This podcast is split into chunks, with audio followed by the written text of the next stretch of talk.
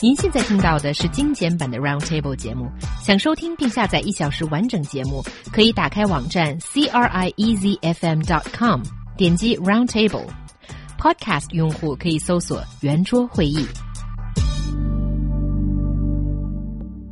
Many languages have been claimed to be the toughest one to learn. Here are the 10 candidates for the title of the hardest language to learn as released by the United Nations uh, Educational, Science, and Cultural Organization. After our discussion, see if you can find these languages are worth their tough as nails reputation. First of all, are you surprised that, uh, you know, with, with these results, with this list? And tell me what they are.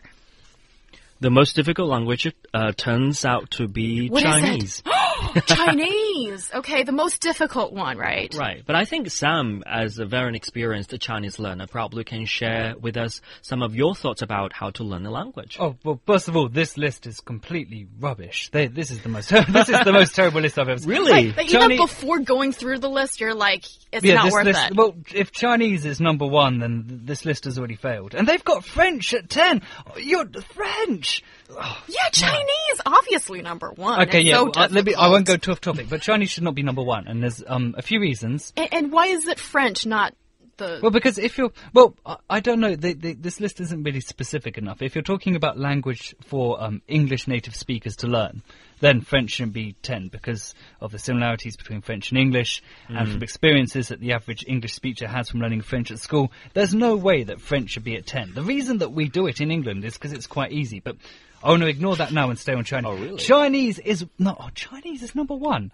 I- okay, so the only thing I got out of that was. Sorry, I need to calm down. Yeah, yeah, yeah. Is that Chinese is not number one. don't think it's that difficult to master the language? Well, here's here's the thing. I've um when I was at university, I studied um I studied Chinese as my major, and I I did a minor in Japanese.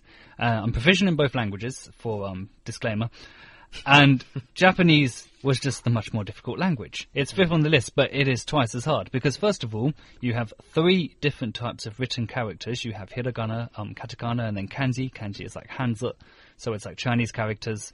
Then uh, hiragana is used for Japanese traditional words, and then you have katakana, which is used for foreign words. So like the word for uh, like supermarket in Japanese is supermarket. You have to write it with special characters.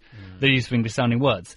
Then you've got the fact that their their grammar is completely flipped around and it's the most complicated grammar that I think an English person can uh, learn. And in Chinese, you barely have grammar.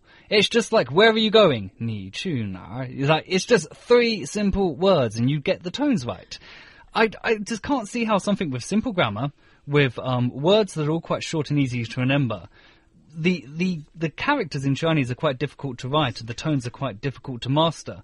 But that aside, there is nothing else that distinguishes it as a language that's much harder than the rest of the ones on this list, but especially how, Japanese, Korean, and Arabic. But how about those Chinese characters with so many strokes at the same time, uh, as we yeah, see dude. biang biang mian, and also yes. how about those you know homophones like tong yin yi xing yi yi zi in Chinese? Dude, you, you, you bring up the great point here, Luo Yu. You talked about all those different characters like biang biang mian. I'd just like to make the quick point here that if you're looking at Japanese texts, they're all in traditional Chinese characters. yeah, because of the uh, influence. It doesn't matter why. The, the reasoning is not important. It's the way it is. The fact that you have to be able to write traditional Chinese. Can either of you write traditional Chinese? I certainly can master the Chinese uh, language, so therefore I find Japanese a lot easier because I am Chinese. So I think it really matters with what you bring into uh, this learning process, and that will determine what kind of result you find.